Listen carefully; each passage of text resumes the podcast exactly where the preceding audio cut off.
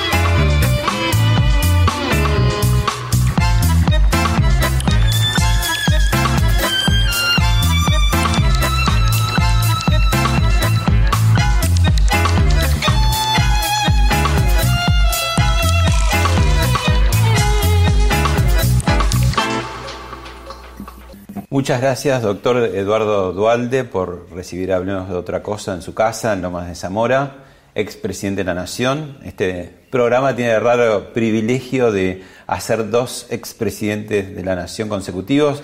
En el programa anterior, el ingeniero Mauricio Macri y ahora el doctor Eduardo Dualde. La primera pregunta que le quería hacer es por qué la presidencia se convirtió y cuándo en una silla eléctrica. Es un tema que lo leí hace poco en un libro de Naum, que cuenta eso, ¿no es cierto? Cómo, no solo en la Argentina, ¿eh? en líneas generales, este, el poder no era lo que era antes. Antes estaba como más resguardado, ¿no? Sí, sí. Y bueno, y ahora este, la situación, en, el caso de nuestro país, eh, obviamente estamos, es un barco a la deriva y la situación es extremadamente difícil no hay, no hay este, unidad de mando en ningún ministerio, se va mezclando uno de un lado a otro y así no se puede gobernar. muy, pero muy difícil, muy, pero muy difícil. Eh, una vez que pasa por la presidencia no vuelve a ser el mismo dirigente, ¿no? ¿Qué es lo que cambia? ¿Qué es esa aura presidencial que queda, que flota, que por más que lo puedan criticar o no, bueno, es un expresidente? Sí, claro, es una rareza, hay pocos. Hay poco, pero nada más que eso. ¿Pero qué se aprende, digamos? y qué, qué Algunos no aprenden nada. ¿Usted qué aprendió? Y muchas cosas, muchas cosas que uno... El, que gobierna comete muchos errores, que en el momento no se da cuenta. Pasado el tiempo, uno está descansando, con más tiempo de analizar, de conversar, y dice, pero ¿por qué hice eso? ¿Por qué creía yo que para ser para ser presidente primero tenía que ser gobernador. No sé por qué creía eso, pero estaba convencido. ¿Y qué, pasa cuando uno está con el, con el tablero de comando en, en, periodo de crisis? Es un barco que está en un mar tempestuoso y usted es el capitán. ¿Qué, qué, sensaciones tiene? Bueno, en el, caso mío, yo nunca vi que era tan, tan complejo el tema. Antes del 2002 fines del 2001, no me reía, pero criticaba a los que decían que Argentina estaba tan mal. Argentina debía el 40% de su PBI. Y yo decía, están haciendo un maremoto en una palangana. 40% del PBI. ¿No será que el problema de Argentina no es lo que debemos, sino lo que no producimos? Porque Argentina no tiene, su dirigencia política no tiene ADN productivo. No lo tiene. Y no lo tiene, no lo tiene. Entre ellos los presidentes surgidos del justicialismo, ¿eh? salvo Perón, por supuesto. Perón decía que había que producir al menos lo que se consume, y en el 74 dijo el doble. Bueno, por eso digo... ¿Qué diría ahora si ve esto? el, cuádruple, no sé lo que diría. Bueno, el ingeniero Macri dijo, nos dijo la semana pasada que el partido justicialista se caracterizaba por ser eh, históricamente el partido de los trabajadores y que ahora era el partido de los que no trabajaban. bueno, es una, es una opinión. Siempre es el Partido de los Trabajadores. Eh, el justicialismo tiene derecha, izquierda, centro, pero la línea central del pensamiento justicialista yo creo que lo, lo tiene el sector gremial del justicialismo. ¿Por qué? la columna vertebral. Pero más allá de, esas, de esos dichos, porque entiende de trabajo. ¿Cómo no entiende de trabajo un dirigente gremial?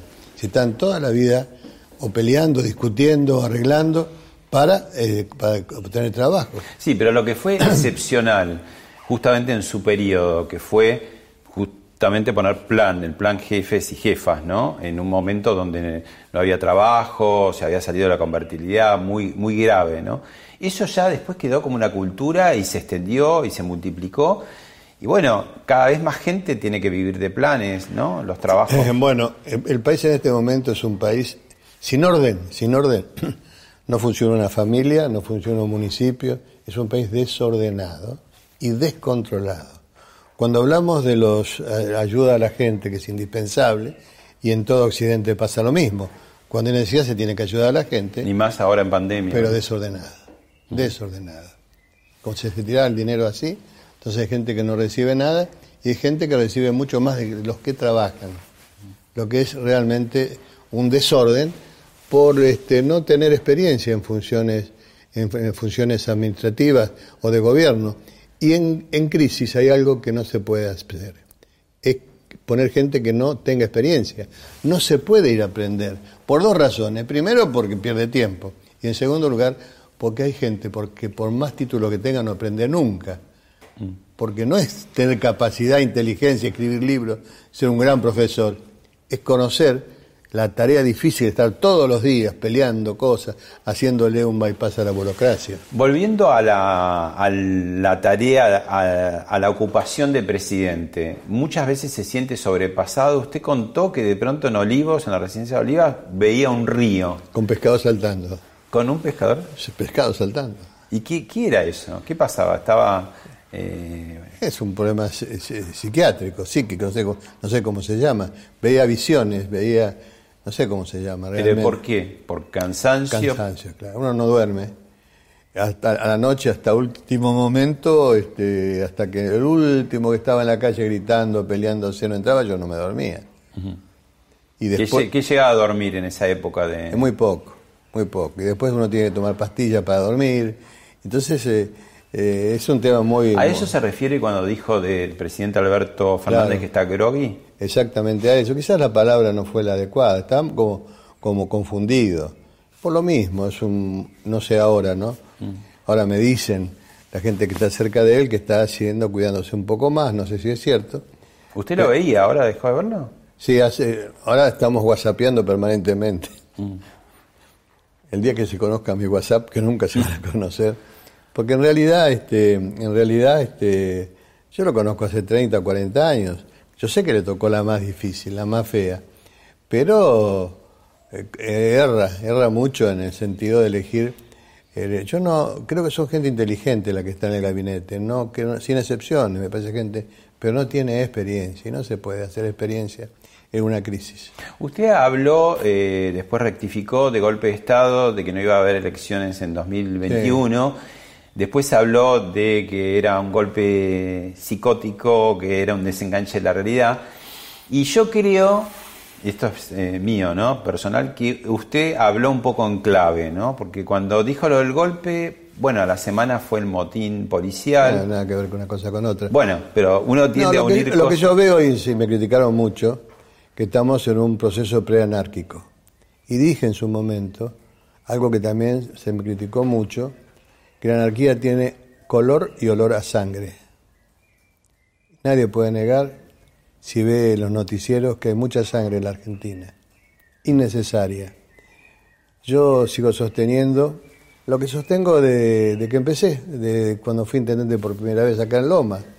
El que gana gobierna, que pierde también gobierna. Si no gobernamos todos juntos, si no dejamos de pelearnos como tontos, mm. Argentina no sale. ¿Y pero no arrancó así acaso el presidente Alberto Fernández con su discurso del 10 de diciembre y el primero de marzo, con algunas resonancias incluso pero sí, alfonsinistas? Pero sí, claro. ¿Y qué pasó? Después, con, a partir de Vicentín parece que cambió. Eh. ¿Por qué? No sé. La verdad que no sé. Yo dije lo que dije, yo creo que no que en ese momento por lo menos no, no estaba bien. Lo de Vicentín también, yo el día que hizo de Vicentín lo, lo vi y y bueno, parece que tomó la decisión así sin consultar ni siquiera con el ministro del área. Este, y me dice lo que después dijo públicamente, creí que me iban a felicitar. Disparate. Eh, ¿Puede un presidente, digamos, eh, dentro de lo que es la naturaleza del peronismo, ¿no? Eh, hay problemas cuando no coincide el líder con quien ejerce la presidencia. fue el caso de Cámpora, ¿no? Ah, claro. Héctor J. Cámpora, 49 días solo en el poder. Eh, a usted le costó mucho llegar a, digamos, siendo candidato a presidente, Menem parecía que a veces No. lo- lo- le minaba un poco ese camino. ¿No, puede- fue así? No, no fue. Pues Yo no, lo- no lo sentía. ¿No así. lo sintió así? Eh, Menem tiene el problema que, Bueno, que- primero usted eh, era el candidato para el 95 y salió la reelección. que yo estaba absolutamente de acuerdo. Toda mi vida dije que cuatro años eran poco y ocho ya son lo justo, no otro periodo, como en Estados Unidos. Yo entendí siempre eso, lo escribí inclusive, y yo estaba absolutamente de acuerdo. Absolutamente. Pero de ¿qué pasa ahora? Tenemos un líder que es Cristina Kirchner, que fue el- quien creó este, este formato, ¿no? De un, un vicepresidente que nomina al presidente. Eso tiene una dificultad que la estamos viendo. Enorme, enorme dificultad. En cada ministerio se nota. Los ministros no tienen la capacidad de manejar su, su ministerio porque tiene El segundo que el segundo, el tercero. Así no se puede gobernar. Así no se puede gobernar, sobre todo en crisis. Insisto, no se puede gobernar en crisis como en momentos más o menos normales. No se puede. Es un disparate, no, esto no.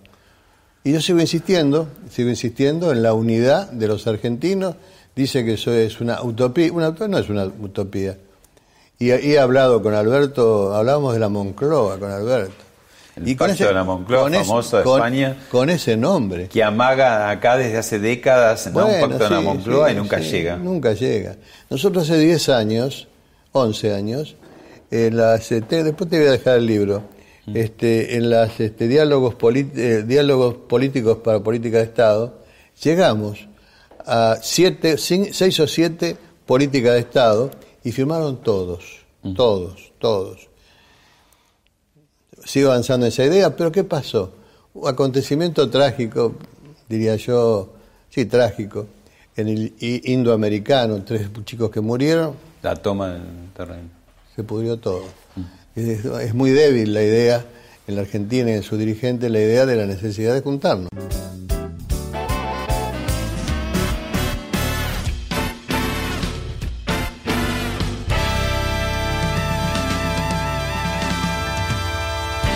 En el programa anterior, cuando entrevistamos al expresidente Macri, eh, periodistas de la Nación le hicieron preguntas. Ahora tenemos una variante, no van a ser periodistas, sino van a ser colegas suyos. Y el primero que abre el fuego es Julio Bárbaro. Julito, Eduardo, una alegría verte y saber que estamos en una causa compartida. Después de cuatro décadas, casi cinco, de decadencia de la Argentina en la que tenemos mucho que ver, ¿no sería imprescindible una autocrítica del peronismo en su versión Menem y su versión Kirchner para volver a participar en política? bueno, yo tengo una idea distinta. ¿Qué? ¿No hay que hacer autocrítica? El pasado no, el pasado no puede modificarse. Eso estamos todos de acuerdo. Pero se puede repetir. No, no. El pasado primero no existe. No existe. No, eh, no puede ser modificado. Y si no puede ser modificado, ¿quién tiene que discutir el pasado? ¿Quién? Pregunto, ¿quién? ¿Los que han sido elegidos para gobernar? No, es un error grave. Lo que han sido elegidos... No, uno discute a veces el pasado para no repetir los mismos Pero, errores. pero ¿quién- no, el tema quién lo discute. El tema quién lo discute. Los elegidos para gobernar lo eligieron para ir a un lugar que no existe, que es el futuro. El futuro. El que es elegido para gobernar, desde el concejal primero hasta el presidente y todos los que son elegidos, muchachos, dedíquense al futuro. Del pasado discutamos, para eso están ustedes, los periodistas, que a la gente le gusta discutir los historiadores. los historiadores, la justicia en su caso, pero por favor, los que han sido elegidos tienen que volver, le vuelvo a repetir, el, el futuro no existe, es una, es una creación colectiva y tenemos que ocuparnos de eso, es el gravísimo error que tienen los políticos. Echarle la culpa uno a otro permanentemente, pero ¿qué le importa a la gente? Si, eh, empiezan todo con lo mismo, echando la culpa que se fue, pero por favor, la culpa la tenemos todos, no nos sabemos la culpa la tenemos todos. Somos todos responsables por acción u omisión.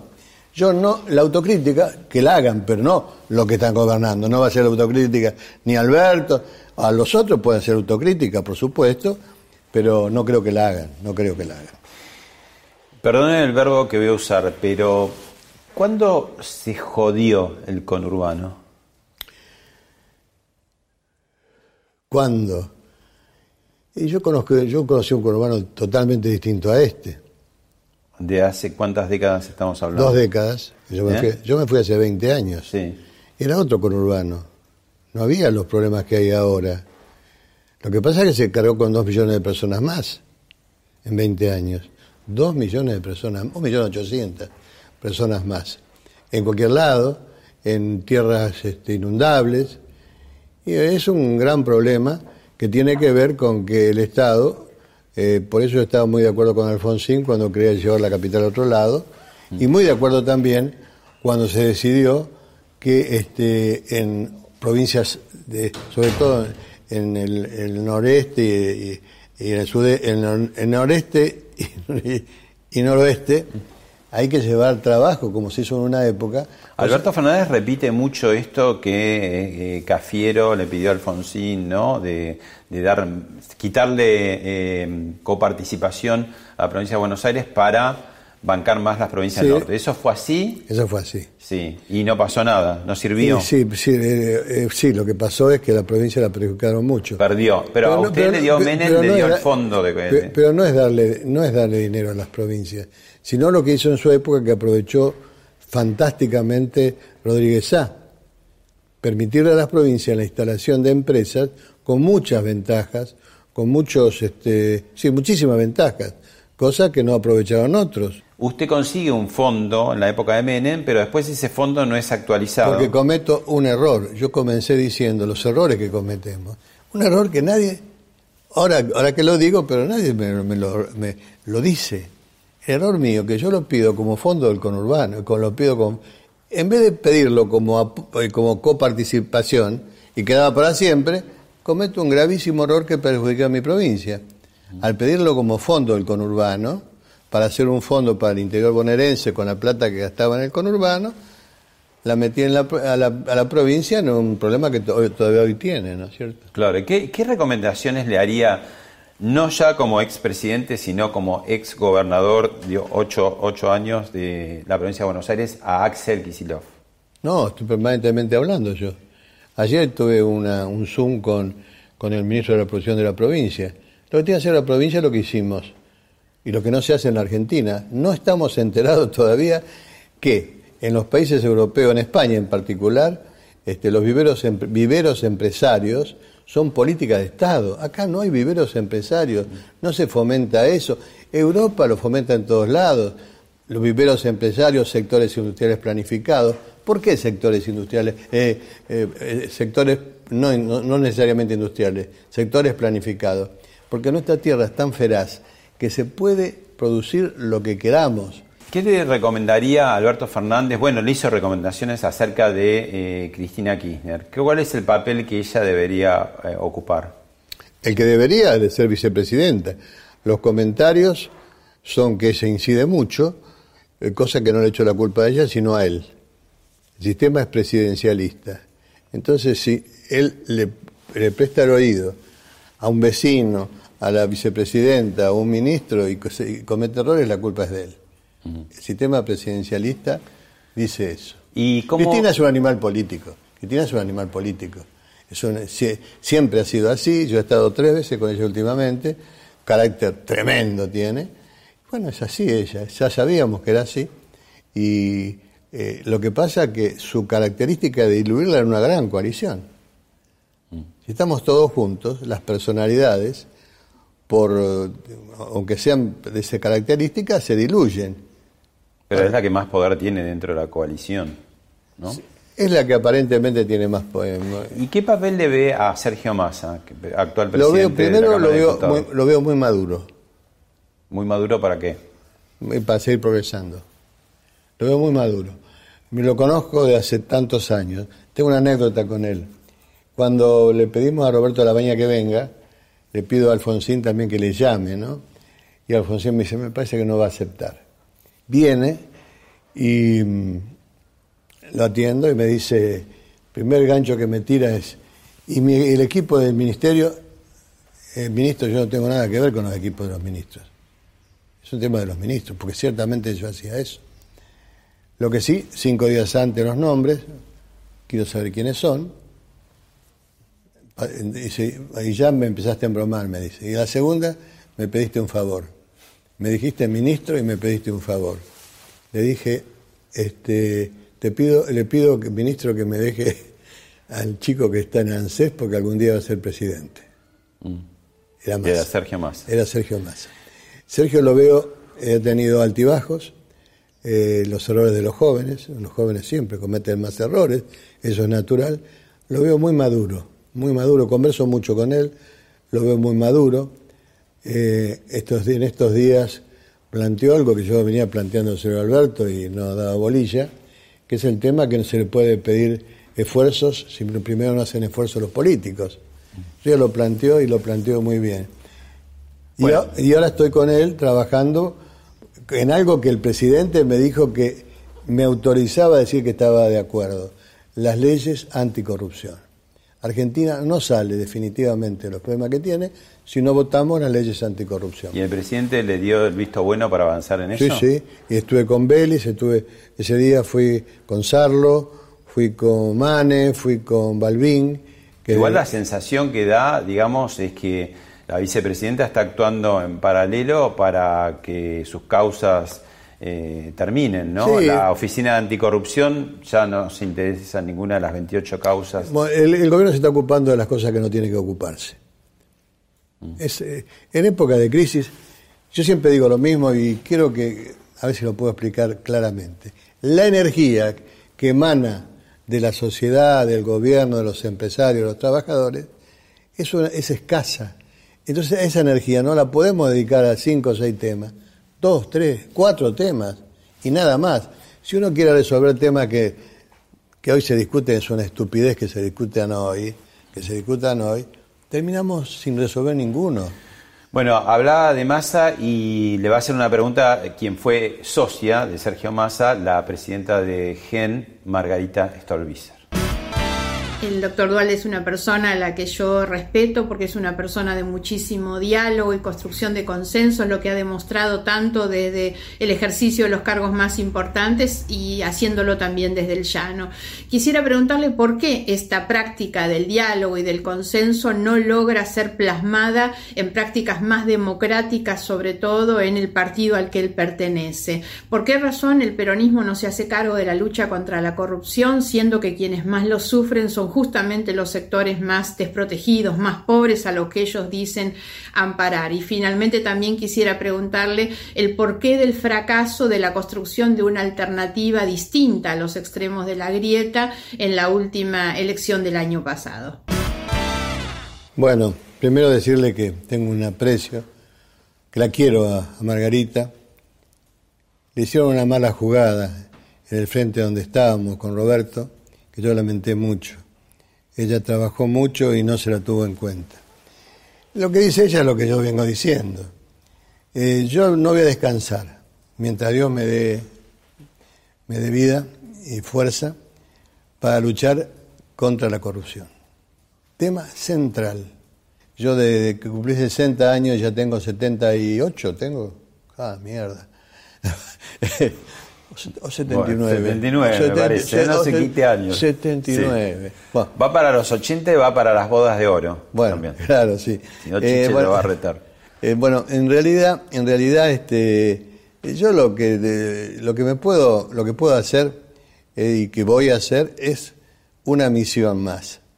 Yo me dediqué a las misiones a partir de los 60 años. Misión presidencial, cumplo tres objetivos y me voy, y lo cumplí y la misión sudamericana, que me nombró Kirchner, me pidió a los cuatro meses de dejar la presidencia, me llama a España y me dice que, bueno, te nombramos presidente Mercosur, la que te tiró de las patas, le digo, ¿por qué no me avisaste antes?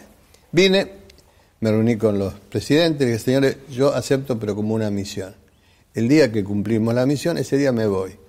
9 de diciembre del 2004, creamos la Comunidad Sudamericana de Naciones, en Ayacucho, un lugar eh, donde libramos la última batalla contra la dominación española 180 años antes de ese día. Mm.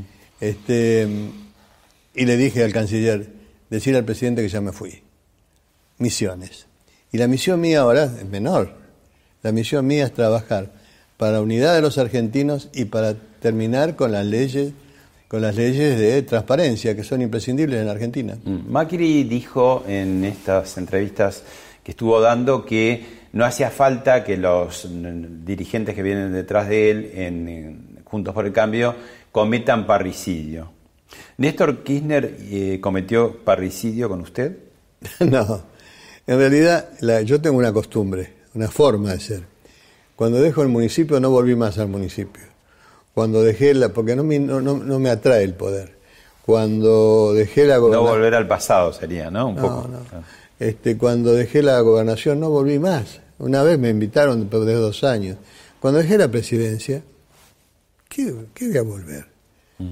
Pero él creyó. Además, está, yo comprendo algunas actitudes. Para, él, para un presidente debe ser muy desgastante que lo tengan por el chirolita. Debe ser muy feo. Muy feo, muy desgastante eh, tiene mucho trabajo y tiene que bancarse todavía eso. Por esa razón... ¿Le pasa un poco a Alberto Fernández con sí, Sí, le pasa, le pasa. Bueno, eh, eh, cuando asume Néstor Kirchner, yo he reunido, almorzando con todos los presidentes, digo, ¿quién se va primero? Yo me voy con que se vaya primero. No quería ni quedarme a terminar.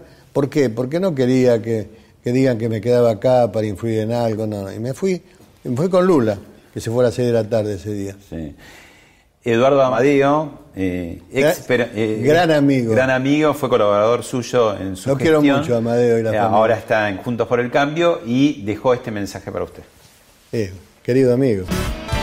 Si yo tuviera que sintetizar nuestra experiencia del 2002, diría que fue la combinación de cuatro elementos. El primero, sin duda, la economía, ¿no? Un programa muy sólido, con mucho énfasis en el control fiscal, en el cuidado del gasto, en la mirada de largo plazo y en el control de la inflación. Lo segundo, un trabajo político en todos los niveles para bancar a la economía, para bancar a los equipos económicos para que pudieran hacer su trabajo tranquilo. El tercero, el tema internacional, porque si bien fue muy difícil, recordás la relación con Bush, sin embargo logramos dar un mensaje al mundo que nos acompañó en la confianza que necesitábamos para salir adelante con la economía. El discurso productivista, ¿no? Esta obsesión con lo productivo, que es muy importante para darle confianza a los mercados. ¿Qué experiencia podemos sacar para la actualidad? ¿Qué se le puede decir al presidente? ¿Qué es lo que hay que hacer para que salgamos de esta situación tan compleja, sin duda más difícil que la de 2002, porque los niveles de pobreza y de desocupación son mucho más altos. Bueno, eh, lo dije antes, lo digo ahora. ¿Es más difícil que la de 2002? Sí, por supuesto. ¿Sí? Mucho más compleja. Mm. Más compleja por la pandemia, básicamente. Bueno, en el 2001 decía antes de asumir que estábamos haciendo un maremoto, ya lo dije, en una palangana. Ahora estamos haciendo un maremoto en una pelo pincho. Argentina debe el 74% de su PBI países europeos, de los más importantes, tienen 2.000%. Estados Unidos tiene más. Lo que pasa es que seguimos Tienen otras espaldas, ¿no? Y seguimos sin producir, seguimos sin producir. Por eso es que seguimos sin producir, estamos en la misma, estamos en la misma. Y además mucho choreo, eh, utilizando una expresión no muy académica, eh, mucha corrupción. ¿De este gobierno también? De todos los gobiernos porque no es que sea el presidente a veces o el ministro, pero del litio se van camionadas, camionadas, nadie paga un peso. no hay control, es un país desordenado y descontrolado. Voy a repetirlo. El orden y el control son elementos esenciales para que funcione un Estado. Y lo digo por segunda o tercera vez. Nuestro país, no por este gobierno, sino progresivamente se fue convirtiendo en un país desordenado, sin orden, y descontrolado, sin control. Bueno, otro político que tiene para hacerle una pregunta fue jefe de gabinete de Cristina Kirchner y es Juan Manuel Abal Medina. Me gustaría consultarlo a él básicamente por dos decisiones, por dos grandes decisiones que tomó que podrían haber abierto distintos caminos en nuestra historia contemporánea. La primera, elegir para suceder a Remes de en en el Ministerio de Economía a alguien como Labaña, contra gran parte de los sectores que aconsejaban con más claridad una figura más ortodoxa, más cercana a pensamientos hegemónicos económicos por entonces. Y la segunda pregunta también es por qué, eligió en su momento alguien como Néstor Kirchner y no alguien más vinculado al periodismo tradicional, como se mencionaba eh, Reutemann, el mismo y varios más, o de la Sota, también en un momento en el cual muchos aconsejaban a una situación tan crítica más conservadurista. ¿Qué fue lo que lo llevó a él a tomar decisiones arriesgadas, de avanzada, y centralmente si hoy, ya prácticamente casi 20 años después de ese momento, se arrepiente o no Primero dice eh, por qué eligió a Labaña, mm. ¿no? En realidad... Eh, no, no un ortodoxo, no un economista más En primer lugar, el, mi gobierno no era un gobierno de Dualde, era un cogobierno o una gran coalición. No había sido elegido por las urnas, sino por el Congreso. No, no, pero además, además eh, fue el gobierno mío fue con fue una gran coalición con el radicalismo y el frepaso. Mm. Estas cosas las conversaba con don Raúl Alfonsín. Él había sido Roberto, ministro de Industrias de Alfonsín. Secretario, claro. Secretario de Industria, secretario de Industria de Alfonsín. Y ya me gustaba la idea de que venir este, un ministro de Economía que tenga que ver con la producción. Entonces este, lo decidimos en conjunto. Y ahora, el tema de Kirchner, digamos, no fue su primera elección, porque primero estuvo Reutemann, eh, después estuvo de la Sota, eh, no sé si Felipe Solá, algún otro. también, también. Macri. No, Macri no. Pero en algún momento usted pensó como candidato, no, de, presidente, pero sí. Sí, sí, le, ofrecí ser jefe de gabinete, de jefe de, capital, ¿cómo se llama? jefe, de gobierno, de capital. Este, cuando después de, de que Néstor era el candidato, yo necesitaba sacar votos en capital. Y lo llamé a él y le digo, mirá, tenés la oportunidad de ser, el, de ser jefe de gobierno, vas a ganar por 17, 18 puntos. Yo quiero poner, vos andás con tu partido, te pongo una lista de justicialista, yo tenía que sacar votos. Y él era el que más votos me iba a entregar. Y, me sorprendió diciéndome, ¿quién vas a poner en la lista tuya? Digo, no sé si respetuoso, yo te pregunto quién vas a poner en tu lista. No, déjame pensar esta mañana. Yo tenía buen trato. Y al otro día vino y me volvió a hacer esa pregunta y dijo, mira, te perdiste la oportunidad, no voy a llamar a elecciones. Ahora, eh, ¿qué vio Reutemann? ¿Supo alguna vez? sí, sí, sí, sí. ¿Qué es lo que muy vio? muy claro, muy claro. El Lole siempre hablaba en términos automovilísticos. Sí. Nos reíamos a veces porque estábamos en una reunión, estaba muy reconcentrado y por ahí hablé, habría de, de, carreras y enseguida se despertaba. Me dijo, mira, Eduardo, primero este, le había ofrecido ser eh, vicepresidente al Pampeano, a, ¿cómo se llama? Bueno, cuando me, entero de que le había elegido vicepresidente, lo apuro. Digo, Lole, te quedan 10 días. ¿Y qué hacemos con, con, eh, los gremios? Le mandé a todos los gremios que lo vayan a, a, Santa Fe. Y después, ¿qué hacemos con el PAMI? Y después me dijo Eduardo, esta fue la definición si tengo que entrar en una curva a 302, no me pidas que entre a 304. ¿Eh? Exceso de responsabilidad. Gran persona, gran tipo, una persona que me llamó siempre la atención porque hablaba muy poco, pero le hacían caso todos en su provincia. ¿Y de la Sota qué pasó? ¿Nunca marcaba? ¿Se quedó en las de la Sota, de la Sota me pidió 15 días, hizo una y tiene el problema de los cordobeses en el conurbano. El cordobés no entra en el conurbano generalmente porque los cordobeses son tomados como los porteños del interior. ¿eh? Los doctos. Claro. Y tiene, dificultades eh, para ingresar. ¿Y ya no le quedaban que seguía pensando qué otros candidatos tenía Inspectore ahí? Eh, bueno, le pedí a, Felipe, mejor dicho, le digo a Amadeo, para tantearlo, para ver, había que tantear Sacaron en, el diario a hablar que yo estoy pensando en Felipe, a ver cómo caía. Se enteró Felipe y se enojó. Y después quedaba... Estamos hablando de Felipe Solá, el actual canciller de sí, sí, sí, Y después quedaban ya tres que estaban inscriptos y ya no podía inscribirse nadie más. Porque a mí me dijeron que elija al candidato del justicialismo y dije, yo eso no hago, el dedo no lo uso nunca, mm. no uso el dedo. Yo lo que puedo elegir es el candidato oficial, pero permitirle a cualquier otro que se presente. Y quedaba Menem, que no podía ser, pero no porque tuviera problemas con Menem, yo lo quiero a Menem, lo aprecio, sino porque el segundo iba a ser presidente. Estaba el mejor para mí, que era Adolfo. Lo mando a llamar y ante mi sorpresa me dice... Adolfo Rodríguez. Rodríguez Sá, me dice que no, que él venía por todo y que venía con un vicepresidente radical. Y Néstor, que se había anotado. Néstor Kirchner, el gobernador de Santa Cruz en ese momento. Se ha anotado para que lo conozca, eso es lo que me decía a mí, le decía a todos. Quedó ahí, aunque con pocos puntos.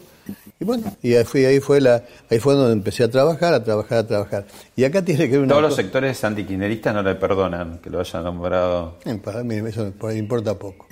Eh, lo que sí, eh, lo, lo notorio es que Cristina, para que veamos el carácter de Cristina, cuenta en su libro, en el que- Sinceramente. sinceramente, que ella no quería que yo lo apoye a la presidente. Y que salió el hijo con Néstor a caminar, hay que convencer a mamá, como si no nos apoya no podemos hacer nada. Eh, esto lo, lo pongo... Que no quería que fuera candidato. No, quería que yo lo apoyara. Ah, claro. El carácter que tiene Sí, es sí, impresionante. sí. Para ser independiente completamente. No, no, pues el carácter que tiene. ¿Se arrepiente de, de esta frase? El que depositó dólares recibirá dólares. El que depositó pesos recibirá pesos. No, Pero se la repiten hasta hoy. Sí. La ve todo. Por- porque- Ese video. porque tienen, por dos razones. Primero, porque tienen pocas cosas que decirme. Y en segundo lugar, porque estaba tan confuso el tema que no advirtieron el error que cometí 11 días después. ¿Cuál? Convoqué a todos los medios y le dije, señores, me he equivocado. No hay pesos en, en el sistema porque por el sistema anterior se convierte en dólares y no hay dólares. Había un vasito en la mesa y dije, lo que vamos a trabajar juntos y lo que tenemos que lograr, que el que podía comprar mil vasos con la plata que puso, cuando le devolvamos el dinero pueda comprar mil vasos. Es decir, mantener el valor adquisitivo. La especificación. Y eso fue un error, un error haber hecho eso. Algunos dicen es un sinceramiento, porque me aconsejaban todos los ministros que no lo hiciera, y tenían razón. Por, por, por- para que no diga que yo mentía, que a mí no me gusta mentir, en serio, no me gusta mentir, eh, arriesgué, arriesgué al divino botón, no tenía que haber hecho, lo hice y pasó des- desapercibido porque nadie se acuerda de eso.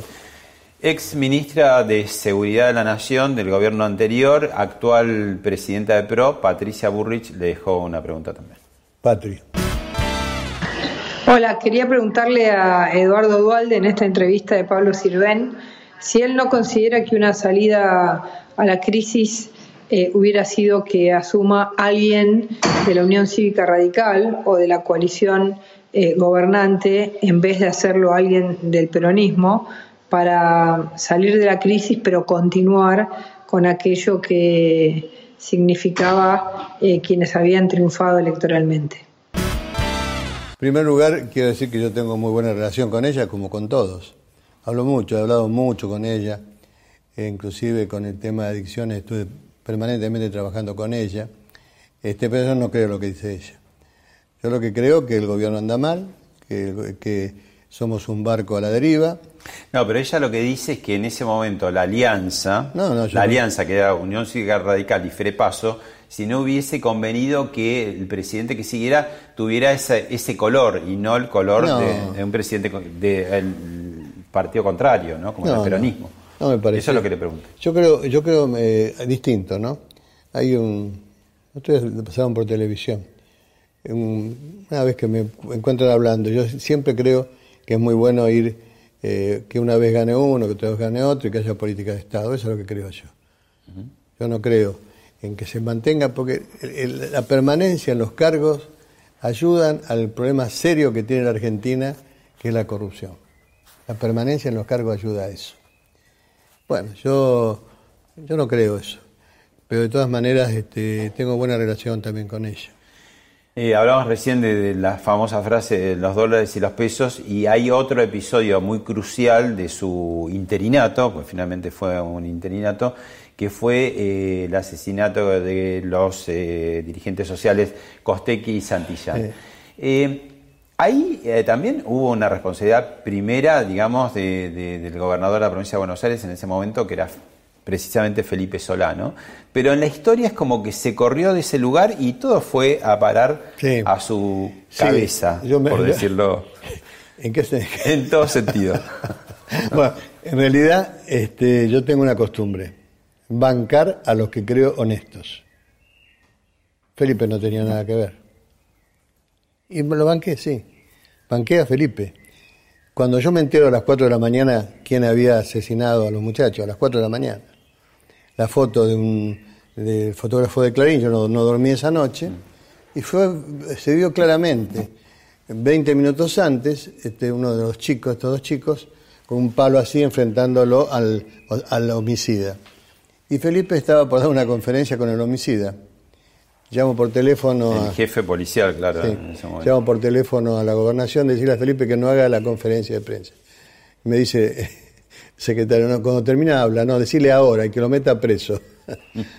a que vaya a la conferencia porque es el asesino. Eh, fue un tema, eh, todo esto, todos estos temas. Ahora, usted por ese episodio eh, decide, toma una decisión muy dramática que fue acortar su gobierno. No. Y Sí, porque su gobierno estaba previsto as- hasta diciembre de 2003 No, y llama a elecciones anticipadas que finalmente asume Néstor Kirchner No. en mayo de 2003. Bueno, en realidad eso fue en octubre lo que me estás diciendo, no tiene nada que ver con junio. En realidad cuando pasa lo que pasa, yo me di cuenta, yo tengo mucha experiencia en, en gestión, que eh, si yo cambiaba el eje de la conversación llamando a elecciones, que yo ya había decidido hacerlo antes, este, mm, llamando a elecciones iba a cambiar el eje. Yo temía en ese momento que eso disparara todo un conflicto y movilizaciones, que no quería más porque ya estaba abu- aburrido de movilizaciones. Pero fue eso, fue simplemente eso y este, yo jamás, jamás pensé en quedarme en el poder, jamás. Dije que era una misión y era una misión. Cumplido los tres objetivos, tenía que irme. En octubre vinieron 14 gobernadores, eh, el presidente de todos los bloques, a pedirme a Olivos que yo fuera candidato a presidente.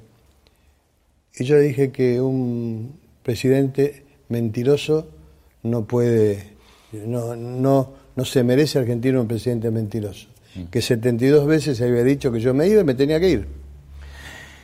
La crisis de 2001 dejó a la Argentina en el séptimo sótano, ¿no? ¿Cuáles fueron esos, eh, esos momentos donde usted dijo, bueno, acá me parece que está la salida y eso empezó a caminar? Y de hecho hubo un 2002 donde empezó a haber una reactivación fuerte y ya cuando entrega el poder el 25 de mayo de 2003 a Néstor Kirchner, la Argentina estaba caminando. Bueno, en realidad, cuando en junio del 2001 creamos con don Raúl Alfonsín el Movimiento Productivo Argentino, y después lo pues, ¿para qué lo creamos? Para llevarle a la Rúa una salida distinta a la que estaba comprometido y empeñado. Fue el intendente de San Isidro, Pose, Pose, el, el padre el que le actual, llevó lo que nosotros le pedíamos que tenía que hacer, ¿eh? que era lanzar a la Argentina a la producción. Eh, pero estaba no contest. Nos dimos cuenta, cuatro días antes de la caída de, de- de la Rúa, nos invita el intendente de San Isidro de la iglesia a una reunión para ver si podíamos arreglar algo. Estaba de la Rúa, estaban dos de tres dirigentes gremiales, estaba don Raúl Alfonsín y yo. Y nos dimos cuenta que ya no, ya no, no contesta. Es así, cuando una persona... ¿Y por qué no quería? No es que no quería, llega un momento, lo que vengo diciendo siempre, que un presidente no puede soportar tantas, tantas Presiones. y impactos psicológicos permanentes y entonces lo empastillan para que esté bien. Y no entienden, es así. Ya, ya eh, después, yo lo, lo tengo un gran aprecio, por, tenía un gran aprecio, falleció pobrecito. Fue el único político que participó en la Comisión de Recuperación Ética Social del Estado, un hombre muy inteligente, muy inteligente. Pero llegó un momento que estaba, estaba sobrepasado. Por, y ya, bueno, entonces pasó lo que ustedes saben. Ese día, ese día que, que él ya no entendía, nos dábamos cuenta, este, salió a la calle y bueno, la gente estaba esperando, tiró un huevo, eh, verdura. Fue un día muy feo para él. Y este, pero él no estaba centrado, cabales, no ¿eh? estaba en sus cabales. Reitero, un hombre muy capaz, muy inteligente. ¿Qué recomendaciones haría, digamos, ahora el actual presidente para salirse de esa nube, ¿no? ¿Qué tiene que hacer para neutralizar esos efectos, ¿no? De, de, de delirio, de no entender, o de pasarla mal, o de ser sobrepasado. ¿Qué, ¿Qué, cosas hay que hacer? Tiene que cuidarse, cuidar, Su, cuidar su salud. Cuidar su, yo le expliqué lo que, lo que, lo que me pasó a mí. Y, bueno, a mí me salvaron los adventistas. Yo le aconsejé a los adventistas también a él. Sé que fueron a verlo. Él estaba contento, pero después no sé si siguió las indicaciones. Pero ¿qué, qué sería, dígamelo brevemente, en qué consiste lo, lo que, hace, lo que hacen los, los, adventistas? Lo que hacen los adventistas en Entre Ríos o en Brasil, tienen en todos lados, que, bueno, primero tiene, tiene psicólogos siempre, pero además lo envuelven en masajes, masajes muy, muy intensos, lo envuelven en, en una tela caliente, lo, lo, lo ponen bien. ¿Y, ¿Y, qué, hasta dónde avanzaron los no adventistas sé, con no sé. Alberto Fernández? Él me dijo que iban a avanzar, pero no sé, realmente no sé. Uh -huh. Actual ministro de Desarrollo Social, eh, Daniel Arroyo, tiene una pregunta para hacerle. Siento admiración por Eduardo Dualde, el presidente que se cargó al hombro la crisis más profunda, la crisis del 2001 y 2002, la más profunda que tuvo la Argentina. Quisiera hacerle dos preguntas. Una sobre ese momento, cómo se gestó la mesa de diálogo argentino, el plan jefes de hogar, qué debates hubo. No era tan claro que se podía construir ahí un programa social que le pusiera un piso a la caída y se hizo y se hizo muy masivo. Me gustaría saber cómo fue ese proceso de debate y qué se pensó en ese momento. Querido para mí, el programa social que paró la crisis en ese tiempo. Y la segunda es para adelante. Necesitamos un nuevo diálogo social, una nueva mesa de trabajo, cómo salimos en la Argentina, cómo recuperamos el eje productivo que nos va a dar chances para adelante. Bueno, en realidad, en realidad este, es lo que teníamos planteado con el doctor Alfonsín de, para De la Rúa, armar una gran mesa, una gran mesa en que estuvieran todos. ¿Y ahora qué debería para, Para, para un poquito. Es una gran mesa de diálogo. Y quiero contarte brevemente el milagro del diálogo. Eh, Amadeo, lo envío, el 14 de enero se armó la mesa del diálogo, lo envío a la segunda, la segunda reunión, estaban todos, ¿eh? todos, jubilados, piqueteros, empresarios, todos.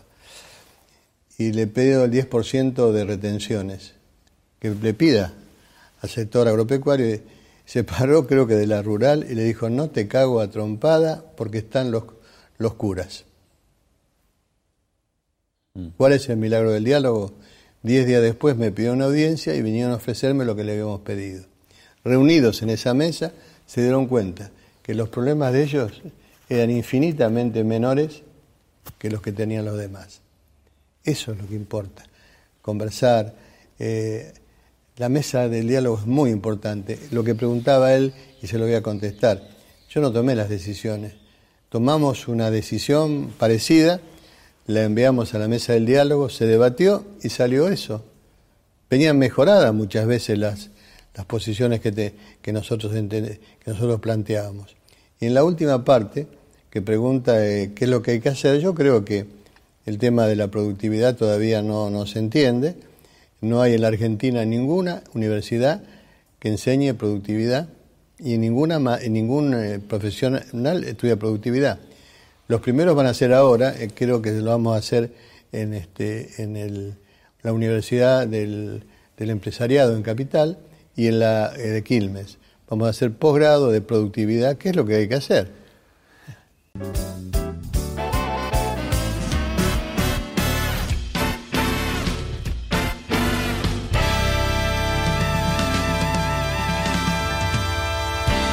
Eh, hace unos días, eh, Julio María Sanguinetti y José Pepe Mujica, ex encanta, de Uruguay, me encantó verlos. De, muy antagónicos durante toda su carrera política, pudieron eh, despedirse de manera muy conmovedora y muy respetada y muy aplaudido, ¿no? Y abrazados. ¿Por qué acá no sucede eso? Porque es el modelo de América, Uruguay. No es acá solo, es el modelo de América. Realmente me encanta. Pero ¿por qué acá no eh, hay acá, esa acá, posibilidad de poder debatir civilizadamente con el Te pregunto, adversario. Silvén, sacando nosotros, ¿dónde se puede hacer eso? Los uruguayos. No se hace en ningún lado eso. Es un modelo extraordinario. A mí me emocionó verlos, ¿no? Eh, lo tengo un gran aprecio por ellos. He sido amigo de todos los presidentes uruguayos. Del actual, eh, soy un admirador de este chico, el actual presidente. calle Pau. Sí. Eh, bueno, tienen esas características que la verdad que, que desgraciadamente no tenemos, porque somos al revés, nos peleamos. La tontera de pelearse, la tontera de- es una tontera. Yo te lo comenté hace un rato, cuando, cuando me, me dice eh, Felipe González, en la Comunidad Económica Europea, ¿cómo nos vamos a seguir peleando si tuvimos casi un millón de razones? Los muertos. Ahora, ¿es es necesario llegar a eso? ¿No podemos capitalizar la experiencia ajena y no pelearnos más y dejarnos de jorobar? Eduardo, la última y cortita. Eh, ¿Cuál es su legado? Quiero que me recuerden como un hombre que luchó por la unidad de los argentinos y nada más que eso. Gracias, Eduardo.